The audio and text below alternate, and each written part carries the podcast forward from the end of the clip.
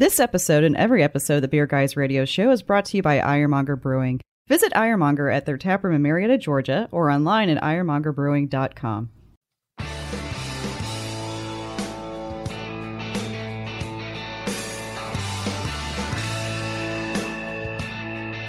Open up a tab, grab a seat, and pour a pint.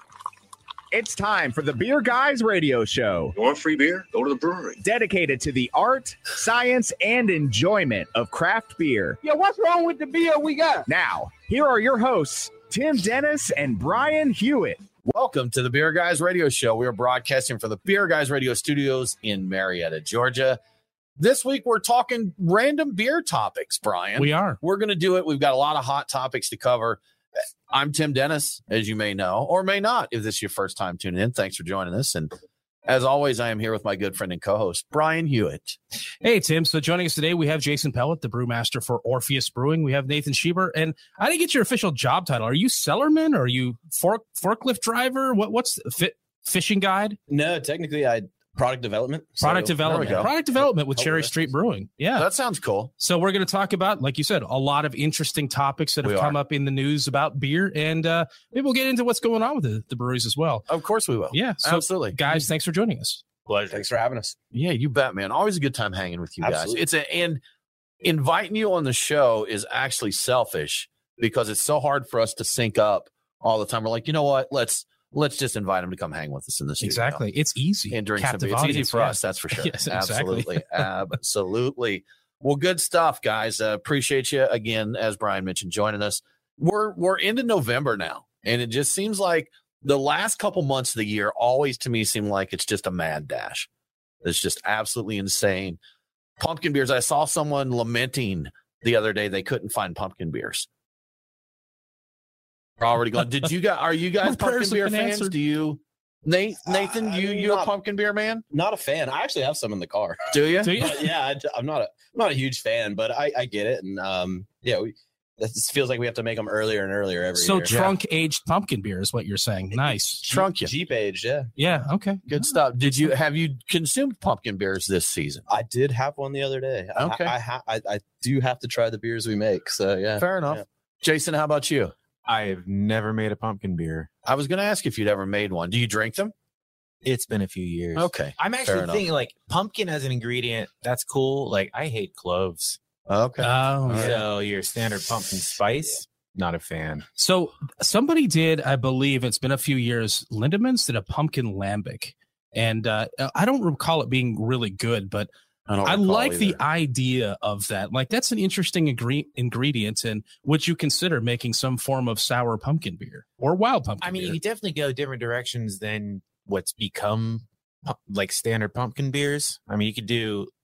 I mean, I think the best ones are ones that don't go that direction. Like the original, uh, the Dogfish Head Pumpkin or whatever it's called. Right. Like that's actually a good beer. Um, never thought about going wild with it, but yeah, you can go that direction. I was What- intrigued by it when I saw it. I'm like, well, I've got to try this. And now I, I'd have to go look on Untappd and see what I, I thought of it at the time. A lot of people complain about Untappd, but for me, I still go back and say, did I like that beer? Let me go look Yeah. and see. Let me see what I thought of that. You know, I think it's just become like you were mentioning, Jason.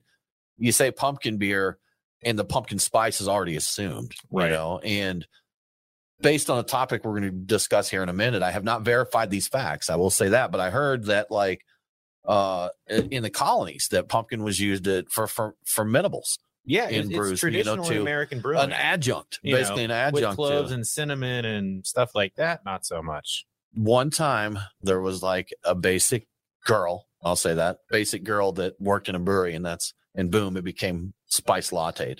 That's, Okay. that's how it happened. No, what happened is Starbucks decided we're going to make a pumpkin spice uh, latte, and people saw that. It's like, hang on, I bet you we could do that with beer. What's the weirdest thing you have seen pumpkin spiced? Um, I don't even like spiced pumpkin pies. I think that's weird. Pumpkin, okay. you know, pumpkin whipped cream. That's all you need in a pie. I say. Fair enough. Just just pumpkin and whipped cream. He's that sounds like the worst pie ever, Jason. I'm not coming over. I mean, you got you got to cook it. Oh, okay. And I think you know some yeah. sweet. No cloves milk, though, though. I guess right? no cloves. Yeah, I saw pumpkin spice salad Oh, and God. toilet paper. Pumpkin. Oh yeah, Yeah. So that that's how far I've seen some of it go. Like you, you know, you pull off the roll and it What throws are spice. people might be- doing with the toilet paper? That might be the one thing that pumpkin spice could improve. toilet toilet paper or, or salad salad. Yeah. I think I saw cream cheese. Okay. I can, you know what? I I, see almost that. see Pumpkin that, man. I almost cheese. see that. Yeah. Toast you up like a nice bagel and Yeah, yeah, yeah. pumpkin cream I mean, it cheese. feels in- like I actually love. I've made like pumpkin cheesecake before. Yeah. that works well. like I love pumpkin bread. That's uh I don't That's I don't really like stuff, pumpkin. Yeah. So we I think we've shared this before, but we really killed ourselves on pumpkin beers because maybe nine years ago now, Brian, Probably. Brian and another friend of ours, shout out to KBS, KBS. his initials. But we did a pumpkin beer bottle share and we had like 13 different pumpkin beers. And this was back uh oh, who's the one that put Elysian? Oh yeah, Dark of the Moon and all they put out a whole yeah. bunch. So we had a ton of them. And I don't think that I have really desired a pumpkin beer since that share, that that was enough to hold me forever. They're unappealing to me now. I it, I did what Yeah. most people have done to themselves with tequila. I still love tequila and can sip on tequila. I know people can't. Yeah. Did too much. We flew too high to the pumpkin sun That's and right. burnt our You got wings and fell into the non-pumpkin ocean or whatever. I don't know if that metaphor falls apart. So See, I mean, that's why people do it once a year. yeah, You That's it, that's enough. You get your couple, and then you forget until the next year that it was like really not that great. The yeah. McRib of beer. That's right. I don't want to ruin ruin myself for pumpkin pie when that comes around in Thanksgiving. Unlike Yeah. J- Jason, I enjoy the pumpkin pie. I do. spice it up, too. pie, Spice it just up. without the spices. oh, okay. I, I don't think I've ever had that. I, I I'm not if- sure that I'm on board with you there, Jason. I would have to So, try that to see. That's You know, I'm surprised since we're just past Halloween that they haven't done more Halloween inspired beers. Like you see some out there, but there's not a ton that are specifically geared to the Halloween season. I guess it's not a long enough season to do Southern that. Tier when they did their pumpkin, they did the Warlock, and so they Yeah. had True. huh? You know, they kind of tied it in there, didn't they? That's right. it, Okay. yeah. Well, and they've been around them. Uh, a lot of people swear by the Warlock. I had it and was a big fan. It's a bar- it's just barrel aged, right? I mean, I think that that's a, a pumpkin stout, isn't yeah, it? it's a stout. chocolate. Yeah, Yeah, it was yeah, the pumpkin chocolate stout, I definitely like that. I mean, it's been years since I had either, but definitely like that one more than the pumpkin, pump, pumpkin, whatever it's called. pumpkin. All yeah. the pumpkin I think beers. the best one I ever had was uh, uh, Great Lakes Brewing. They did a pumpkin barrel aged pumpkin. That was I mean, their Pretty beers are so like subtle. subtle. and Yeah, it was it was super subtle. Yeah, Is it Avery that does a barrel aged rumpkin or something like that? I Yeah, like that the back in the Kentucky, day. Kentucky Rumpkin, where the double barreled and all that. Yeah, Yeah, I would try it's that. like I, I would give that a or something. shot. Also, yeah, it's it's Yeah. basically It'll bourbon with a little bit of pumpkin in it. I'm like, of course I like it. There's got to be pumpkins. You were talking about pastry bourbons. We were talking about those just recently. Yes. There's got to be a, And pastry a peanut butter, pumpkin so pie pastry bourbons. spice. Do Yeah. you have any pumpkin peanut butter, Brian? I don't know. You know what? I didn't see any. I, I bought a bunch of uh, e- exotic peanut butters from a New Zealand peanut butter making company, and they have a lot of maple, and they have a lot of. Uh, they've got coffee in some of them, and they've got cho- chocolate in a bunch of them. No pumpkin though that I saw. Too So bad. I did not That's get too bad. Maybe next time. Tim, we should probably get into the beers of the week before we lose all of segment one here. Brian, oh my gosh, we have just an insane number of great beers to get into. As always, want to thank our friends at the Nest for sponsoring this segment. They were going to try and join us tonight. Adam from the Nest was going to try and join us, but said he couldn't do it. Couldn't get childcare. He's got to be the family man today. But definitely check them out for your craft beer and barbecue needs. As it's cooling down, they have KSU Stew, which in Georgia, uh, Brunswick Stew is a pretty di- traditional barbecue thing. So you can try that out. Get you a sandwich, get you a stew. Good Sure. for the fall weather. Absolutely. Brian, for the beers out here, I'm going to mispronounce several of them. Uh, Rothaus Pils Yep. from Tannenzäpfle. Jason, I, you know these pronunciations pretty well, right? I mean, I think most people say rot house. Yeah, it's Rot Rot House, House. I'm no okay. expert. Yeah, no, I Yeah. think you're right, and I think All it's alternate uh, alternate uh, names for the same thing, but Rothaus is the brewery, so I like them a lot. Okay, Yeah. gotcha. One of From- my favorites. From Cherry Street, we have Peach Dame beer. From Drie Fonteinen, we have the Oud Geuze, one of my personal favorites from Lost Abbey, which is relevant because we're going to mm-hmm. talk about them a little bit later. We have Track 10, which is a bourbon barrel aged with coffee. Brian, what's the style? You just said BBA. Oh, it's an imperial stout. yeah. BBA Imperial Stout with coffee and cacao nibs from Orpheus, like a white curtain blowing, in, the, draft. wind, blowing in the draft. From a half open window Yes. beside a chair on which nobody sits. There you go, man. no That's the one. Yes, and that is a wild ale aged in wine barrels. We also have the one we're currently sipping, a barley wine that is phenomenal. And what from was Orpheus. the barrel? Uh, that's Elijah Craig. too. Elijah Craig. So that's good stuff. And you know what? That's it. We're out of time. We're You're out of listening to the. Beer Guys Radio Show We'll be back to talk lambic right after this.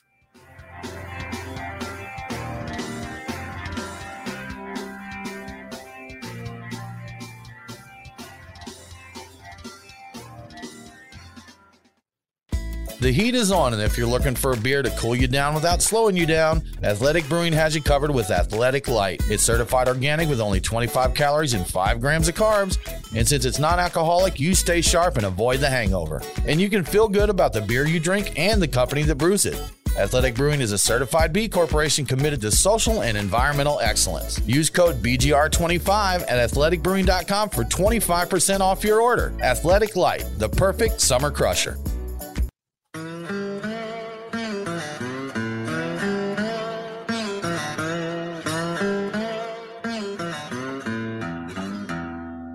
Follow the Beer Guys on Facebook, Twitter, and Instagram. Cannonball, cannonball coming. Now, back to the Beer Guys Radio Show. Welcome back to the Beer Guys Radio Show. Remember, all episodes are available on demand. So if you missed the broadcast, get the podcast. Beer Guys Radio is available on the Podcast Park and all popular and unpopular podcasting apps. Now let's get back to the show. Brian, we've got a hot topic, a hot take here Yes, this week. It's not our hot take. We're just uh, reading and share the story of others' hot takes. indeed. but everything that we think we may know about lambic may be wrong. That's true. What do you think about that, Jason? What do you know about the history of lambic and gueuze? Well, I'll say the, the the things that this new book thought most of us knew already. Okay, so you don't feel this is revolution? This is revolutionary information. I think there is some like the spe- specific like um things about like public pronouncements about how much grain is in beer means it's lambic stuff like that. I think okay, that's historical record. Um, I don't care as much about that, but the stuff like where where was it developed? How long has it been around? Um, is there anything special about the microbes in the Pajottenland? I think that stuff is like if you really pay attention, you knew that the you know story wasn't really true. Didn't quite hold up, Brian. I tell you what, when we back up, once you set us up for what we're talking about here. Yeah, so this is uh, I, I got to give a hat tip to Zythophile, the a beer blog, and for for pointing this out. He read through the book Lambic: The Untamed Brussels Beer Origin, Evolution, and Future, and a guy basically went through and did some scholarly research, uh, all of the available historical information to see what is in fact the history of Lambic and Gueuze, and uh, he's found it's a little different than what you might find out from the the HORAL. Is that the am I saying that right? Right. The, the uh, Yeah. the council that oversees everything about lambic and gueuze. So what's kind of been passed around in in popular stories is lambic goes back to like the like six centuries Yeah, and was founded in the Pay, Pajottenland Paleotan of Belgium. You know the the the Belgian The countryside. like the Valley of the And- Senne, I think is what Uh-huh. also Yeah. another name for it. Is Yeah. it Lambic? Is the village there that they claim it Yeah, was named Frank for? who's from Lembeek. royal from there. edicts on the amount of grain that had to be used in beers and all that. And that's kind of the story that's been passed through generations. That, according to this book and this article on Zythophile, that's not true. Correct? Correct, correct. What he's saying is all of the all the material he's finding historically speaking puts lambic being created in the latter uh, quarter of the 18th century in the city of Brussels, not in the not in the the the, the farmland. Uh, it's not traditionally grown up from 600 years of, of people just spontaneously brewing things. You know, kind of an uns, uh, uns, not uncivilized, but an unsophisticated sort of way. Uh, it was a very intentional design to make. They wanted to make a strong, long-lasting, and tasty beer. And as we well know, lambics you can sit on those for 20 years. Sure. And they're they're beautiful beers. still. Longer, if you yeah, want to. right? absolutely. So in in the actual brewing of lambic in the uh, the Pajottenland uh, didn't come until much later. So it's just kind of the opposite. So mu- much shorter time frame. They put forward that the possibility that some of the spontaneous brewing methods may have actually been learned from the English, which I think is the hardest thing to possibly believe. I don't know what you guys think about that. No, I mean, I think that's, I think that was already accepted in some of the like Flemish brewing. Was it this was inspired by English brewing? So it's certainly not a stretch to think that the lambic brewing. I mean, you know, and, and there was would have been a lot of cross currents. But the um, you know, the blending, the Brett, which was, you know, it's it's called Brett as British yeast. I mean, th- this is, you know, they've known even before they knew what isolated microbes were, what yeast was, you know, they've known that this character means that your beer will last longer. And part of what it does to last longer is it those bacteria chew up everything that could go could be spoiled or used by other bacteria to ruin um, or make the, the the beverage dangerous. Right. I mean, so yeah, Brett, which is a yeast, not a bacteria, but yeah, so it'll Yeah. it is aggressive, so it won't leave much behind for other microbes, and it's also like it scavenges oxygen. Um, it slowly metabolizes all sorts of compounds. So you're actually, as you're aging, instead of the beer degrading, you're actually developing new compounds that are nice instead of just make your beer taste old. Yeah, yeah, yeah, yeah. Now, HORAL, the which is the High Council for Artisanal Lambic Beers. It's of course not the the Dutch standing for it, but they say that's they disagree with the recent disagreement. Correct? Yeah, I think I don't know that there's been an official response to the book because the book is fairly new, but yeah, they're But on their website, they give the the, Yeah. the original version. we historical about, right? version that that says, "Hey, this sprung up from people traditionally brewing. All they say at one point in time, all beers were spontaneously brewed, and it was just like this.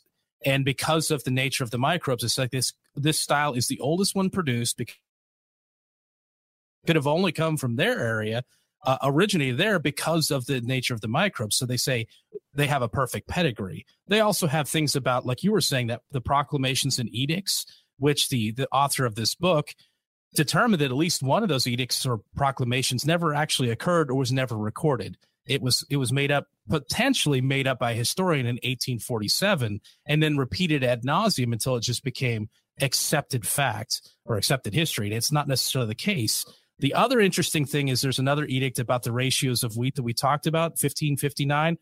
And they were t- talking about how the ratio of wheat in the grist matched exactly the modern version of what a lambic would, would use. The thing is, is the translation he le- that was left out. It also included oats in that. So it's like, this doesn't match.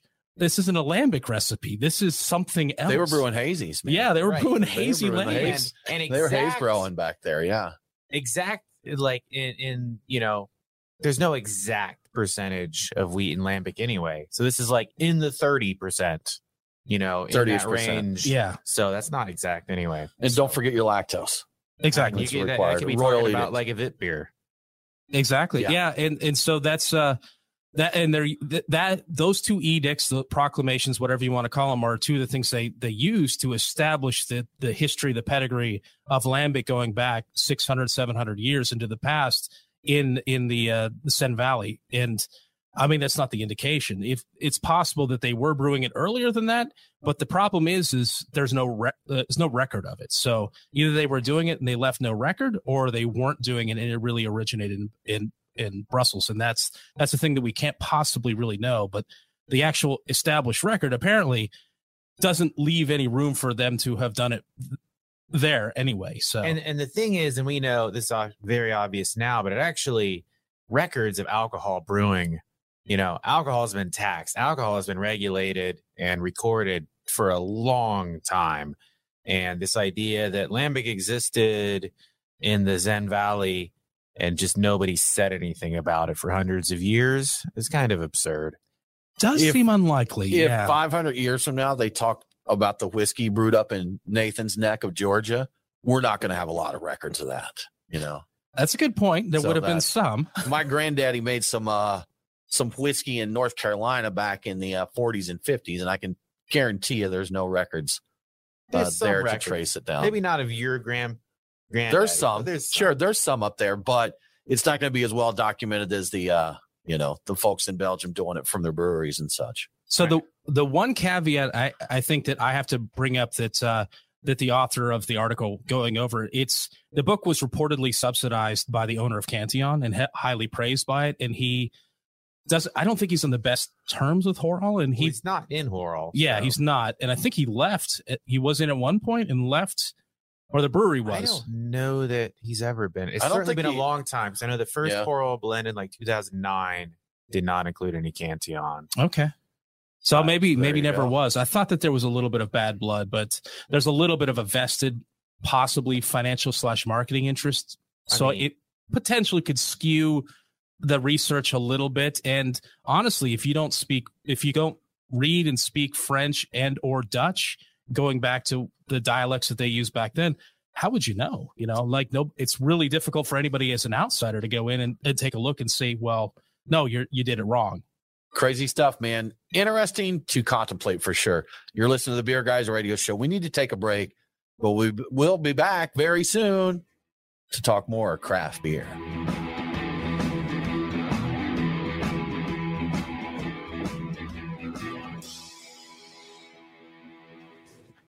Have you visited Ironmonger Brewing recently? Take a trip and see the newly renovated and spacious tap room, or enjoy the outdoors in their new beer garden with plenty of seating and shade to ease that summer sun. Ironmonger's tap room has a variety of craft beer and hard seltzer on tap, with wine and spirits coming soon. Ready for a bit of adventure? Try out axe throwing with Ironmonger's 16 target range. It's a perfect spot for some quick fun or to host your next party or corporate event. So grab your friends and have some fun today at Ironmonger Brewing. Brian and Tim, the beer guys. If you're like us, no lunch or dinner is complete without a pint or two of craft beer. which is why Truck and Tap in downtown Woodstock, Alpharetta, and Duluth are always on our list. Tim, why do they call it Truck and Tap? Well, the tap part is easy, Brian. They've got 18 of them. As for the truck part, that's where it gets interesting. Truck and Tap features your favorite Atlanta area food trucks, so you're getting a different menu every day. Truck and Tap in downtown Woodstock, Alpharetta, and Duluth. Truckandtap.com, let them know that the beer guys sent you.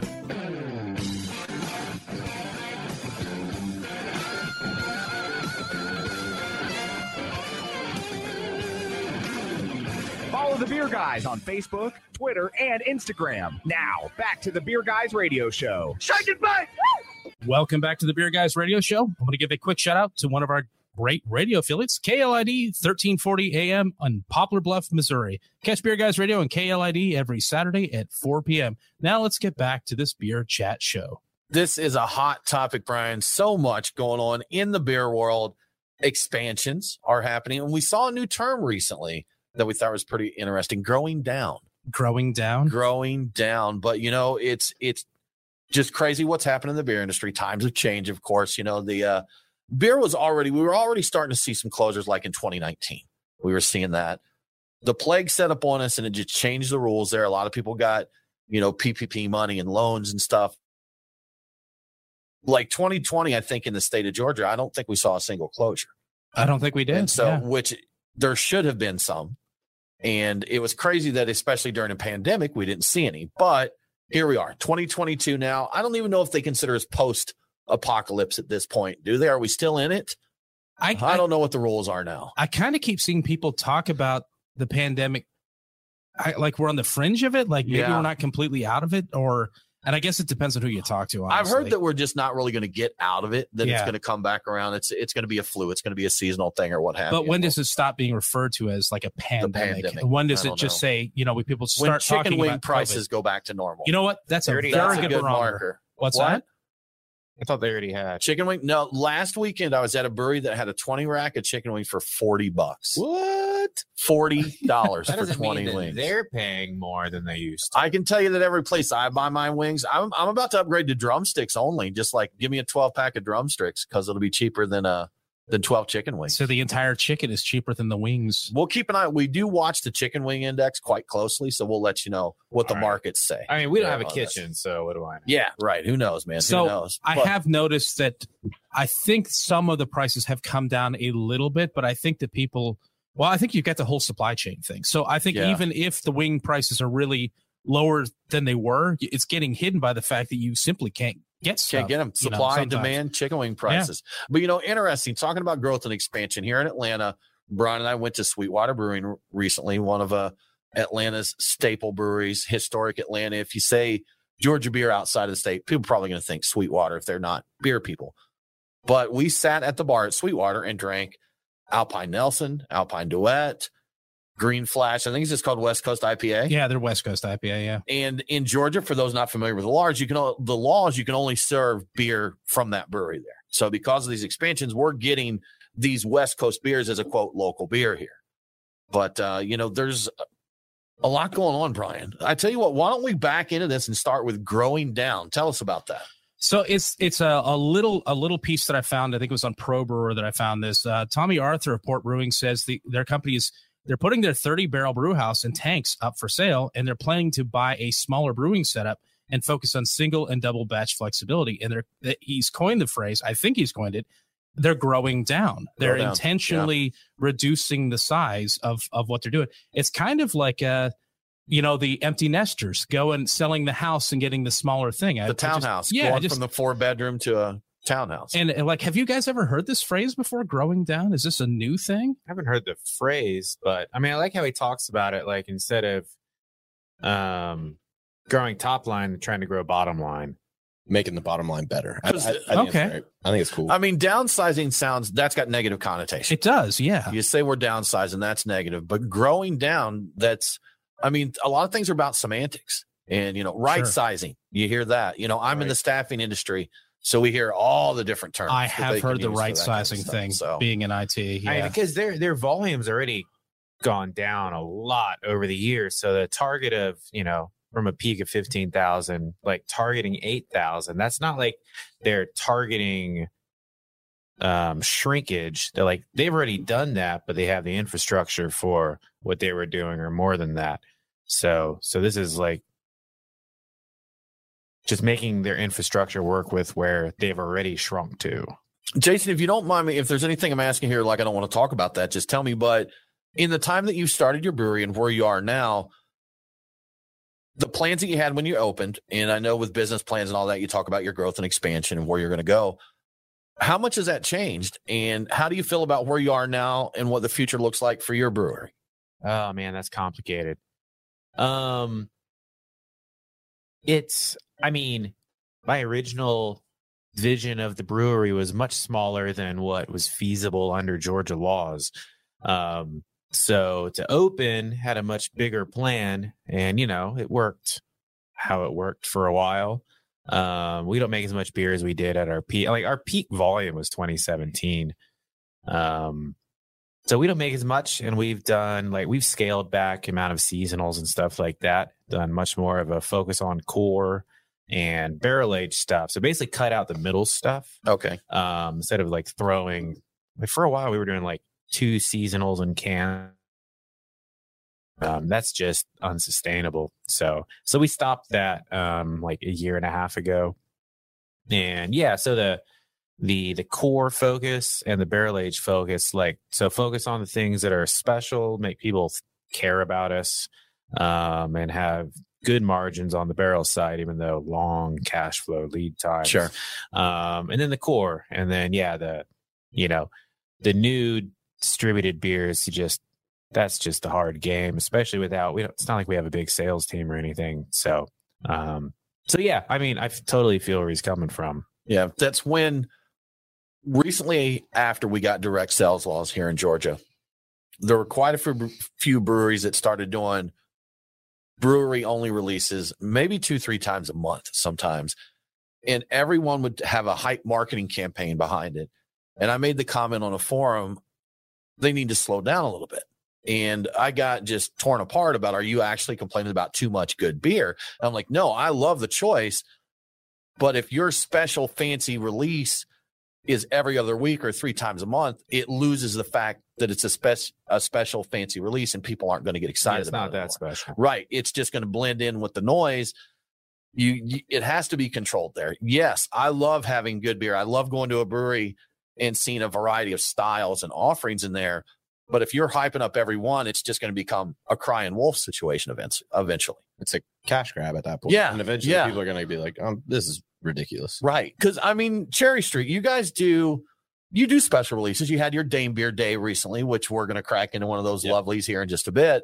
But it's controlled, right? And Absolutely. There, there's some that like will never get released. It, it's going to be something that, you know, we hold in such high regard that it, you know, it deserves its own day. Like that's fine. W- One day out of 365 days. Like Right. that's, you know, that's the way it should be. And we'll do, you know, special releases, but it's going to be a quarterly thing. It's going to be something that, you know, we actually put thought into planning it and we take the time to get it ready and and to make sure that it's it's deserving of something like that, and not just throwing gimmicky stuff out there and just to to like you said build hype like unnecessary hype like we don't need to do that we stand behind our beer and let let that drive it That's a really good point. I hadn't really thought about your release system, uh, uh, your schedule at Cherry Street, but yeah, it, like it's not very often. It's frequently Dame beer or the anniversary 12, 12, 12. And every time that shows up in the calendar, I'm like, oh, I that because like I'm not seeing it. I see fun new IPAs hitting the shelves from time to time, and I I enjoy those. I pick those up when I see them.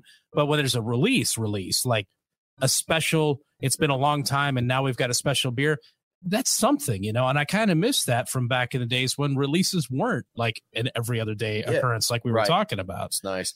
Brian, we're short here. We've had a great conversation, but we also do want to cover, in addition to growing down, Green Flash, who we just talked about, they've got a massive distribution expansion going on. You want to tell us a bit about that? Yeah, yeah. So in in the opposite of growing down, Green Flash is doing a massive expansion. Their beers are hitting new nine new states or have hit nine new states already. They're hitting nine additional East Coast states in 2023. They're adding two new uh, year-round beers to the ones that are available all over the place: an Imperial West Coast IPA and a hazy West Coast IPA. Uh, it, you're shaking your head. I already have a question about that. Is that even a thing? Uh, so the Green Flash uh, expansion is a little different this time around than it was before. They're owned by Sweetwater, and they're not opening up Crazy. a multi-million dollar brewery to do this. So They've got it ready. Crazy stuff. You're listening to the Beer Guys Radio Show. We're going to take a break. We'll come back and talk to you a little bit, little bit about home brewing. I can't talk today.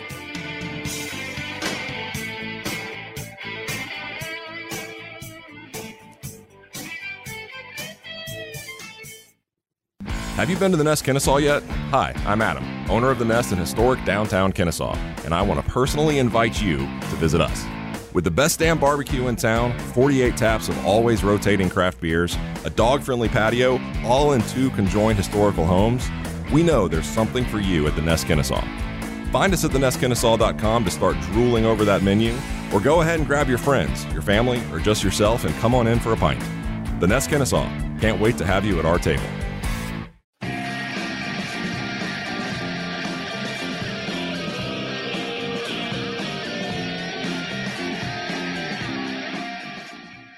The Beer Guys on Facebook, Twitter, and Instagram. Roger, Roger. What's our vector, Victor? Now, back to the Beer Guys Radio Show. Welcome back to the Beer Guys Radio Show. If you enjoy the show, please consider supporting us on Patreon. Just go to patreon.com slash beer guys. Patrons get cool perks like beer guys swag and commercial free episodes. Now let's get back to the show. Back to the show. You know what? I'm going to make it quick because we want to talk to Orpheus and Cherry Street a little bit more. Uh, other interesting topics, but homebrewing, Brian. Yes. November 5th is Learn to Homebrew Day. It is the same every year. You did have you ever taken part in one or hosted one, Nathan? Cherry Street or you? Have you ever done that? Uh, I, we haven't. I haven't been there if they have hosted one at church. Okay. but when I was learning to homebrew, yes, I did take part in a in a learn to homebrew day. All at right. Dogwood Growlers way back in the Dogwood day. back in Oh, the day. that's right. Sure. Yeah. Yeah. That's- Yeah. And I know, I know Jason was was a homebrew. Did you actually do the uh, learn to homebrew thing, or was that No, uh, you already knew how to do it? anything about anybody doing anything back when I was uh, like 20 years ago. It's like I bought my on eBay. Like I didn't know. No, That's what I was going to say. I that I knew you'd been brew, homebrewing a long time, and that it was probably pre learn to homebrew. So about 20 years ago, right that was right around when they were starting to to do this. They I think they actually kicked it off in 1999, but the American Homebrewers Association probably wasn't as well known back then. And yeah, you know, back in those days, the internet was still very young. It's like infancy time of- of, the internet. Even yeah, even 20 years ago, infancy. But if it's something that you're looking to do, if you're interested in homebrewing, take a look because different breweries, different homebrew clubs, different homebrew shops and stuff sponsor events uh, for the November 5th. Your your homebrew club, a lot of times they may do just kind of an open invite to someone who hasn't homebrewed. Come come hang out and learn. And it's something that maybe even if you don't want to necessarily homebrew, it's it's pretty cool to kind of see how the lemonade's made, as they say, Brian. I think one of the best ways to get into it is to find a buddy that's already doing it or or people that are doing it and just it just watch. It you is. just like I'll pitch the hops. Just tell me when to do it. You're like get get used to the process. That's a good way to do it without the stress of I'm going to mess things up. You know, just the Check it out. social aspect of homebrewing and the camaraderie of that has led a lot of people who loved homebrewing to become pro brewers and then realize that pro brewing isn't homebrewing. That's you know, it's uh Jason, the first collaboration or the first time we ever helped out at a commercial brewery was at Orpheus. That's you know, right. back in the the early, early days, we helped with a batch of a transmigration of souls. And then you saw that and you were like, I don't Dude. ever want to do this. No. I mean, you know, our whole recipe is like 15 pounds of grain, and you're putting like 20, 50 pound sacks or you know, whatever it was, you know. So we're cutting and pouring and cutting and I- pouring in the grain mill. I have a picture of me drenched in sweat over the grain mill that was on the floor at that point Yeah. in time. I'm not sure if you're still the using that same same one. one. Is it the Yeah. same Yeah. one? And I've been pouring sacks. I got good at uh, It's 45 minutes of Pulling the going in for threads. transmigration. yeah. We clogged your hop back, so that was fun. not not strictly us, was it? Was it our fault? I I don't think. I It don't was. think it was. We followed directions. We followed Yeah, directions. Probably not very well. Fred, that's that's likely. That that is likely. That's right. So, yeah. but that that alone was enough to let us know that the radio side of craft beer was definitely where we where we needed to be. Where we f- drinking and talking about it is where we function our best. See, I like for for home brewing. I never actually had a social aspect of it. I did it alone. I didn't even drink when I was home brewing. okay. I uh I just like focus on making something. And who makes anything anymore? Yeah. We've got a buddy that is very scientific and methodical when he's brewing, kind of the same way. He doesn't like to drink, he wants to focus on the beer. He used to get so frustrated with mine and Brian's drunk selves because when we did this was a long time ago, we were still fairly young and I I drank more. I'm a fairly light drinker now, to be honest with you. I'll have a like Wednesday and then we go out Saturday, but back then we'd have a brew day and we'd pop a beer when we started at noon and drink till we were done. And he used to get so frustrated we missed the timing on a hop drop or, you know, he's like, guys, pay attention here. You know, you're going to, we're too casual. well, that, that's the it. problem with doing collabs with a brewery. You either have Yeah. one unlucky person at the brewery who's stuck making the beer, or you have a few drunk people making the One of the collab. two, right? No, I Yes. think it's always both. There's always Both. one unlucky guy, and the rest of us are just getting drunk. well, but right. If there's one unlucky guy, then like you the drunk people aren't messing up the beer. oh yeah, true, true. Yeah, yeah, yeah. We, So it's one or the out, other. Stay out of So there. guys. He's Stay unlucky. He's got to do all the work and cover for the uh, the drunk guys. Yeah, you got to have the one guy that it's- keeps so it I've together. tried like the last couple. I've tried to like be like, all right, I'll try to not have somebody be stuck not being part of the fun. So I'll do it, and you know, it's well, they're not the best brews. yeah, that's like y- you know what? It really is not that common for a collaboration brew to be the stellar beer from either brewery. You know, See, that's why A for fair point. years, yeah, years I didn't do collabs because I agreed. Like always disappointed in collabs, and like, and the my point of view is like, if I had a great idea for a beer, why would it be a collab? It's my beer. Yeah, It's your idea And for a beer, not right? For most of the time, like I've, I've had a few collabs that are different, but most of the time when I've done a collab, it's like, you know, throw some email ideas back and forth, and you're like, you're not going to get to, most of the time, you don't get a chance to like get together and really like come up with something special, and you do it, and it's fun. Like they're fun. That's why we do them. sure, absolutely. Um, but it's not necessarily your best ideas. So what, what I've tried to figure out is like what what are things that I can like take from what we do, and what are things I can take from what you do, and like how can those come together? And it's so it's not something that either of us would have done alone. Makes sense. So I mean, it's that's- tough. I'm down I mean, with that. that's so it's kind of. I mean, that's one reason don't do a whole lot because that there's a lot more to it. There's some real talk here. Everybody that ever, anybody who ever talks about collabs always talks about how great and how fun they are. And, and Jason's Jason's here like here's the honest truth right now. It's they, they don't come out well No, they're- they're- because No, I'm everybody's saying drunk. They, well, a lot of times they don't. Like I've tried to be like selective about how we do them so that they don't come out like all the disappointing collabs that I had that made me not want to do collabs. Yeah, no, So I'm happy with our collabs. yeah, it's it's it's one of those things. It's always it, it, there's so much work that goes into it that nobody ever sees. And I had somebody comment the other day, like, "Oh, this is uh, this is a collab now. You guys just throwing hops into a kettle now." And I'm like, "Well, you didn't see the months and months of emails yeah, back and forth, right. the meetings and the driving to Atlanta and, then driving back up, and it's just yeah, there's so much more to it. And People- yeah, And we're doing a collab with Barrique in Nashville in like two or three weeks. Literally, we've been going back and forth for years. Years. Oh, okay. The forgot long, the the long exact con beer. here, huh? Like, oh my, this has been I've never planned on anything longer than I've planned on this collab with Barrique that we're finally brewing. Jason, what's uh what's cooking at Orpheus, man? What's what's co- what do we got to look forward to here? Well, doing a lot a lot of barrel stuff right now. So um well, open two of our barley wines tonight.